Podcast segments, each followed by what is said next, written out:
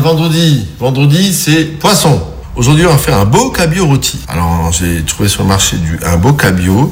Vous faites des, des beaux pavés avec la peau. Vous faites rôtir au beurre clarifié. Trois quarts cuisson côté peau. Vous tournez un petit peu. Évidemment, vous l'assaisonnez. Et on va faire ça tout simplement avec des betteraves que vous coupez en tranches. Mettez au fond de l'assiette.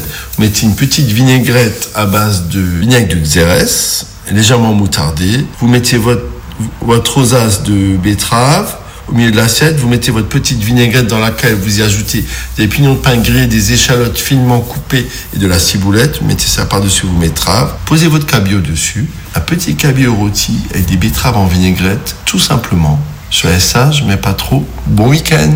Bon week-end, Kevin. Ciao. À plus.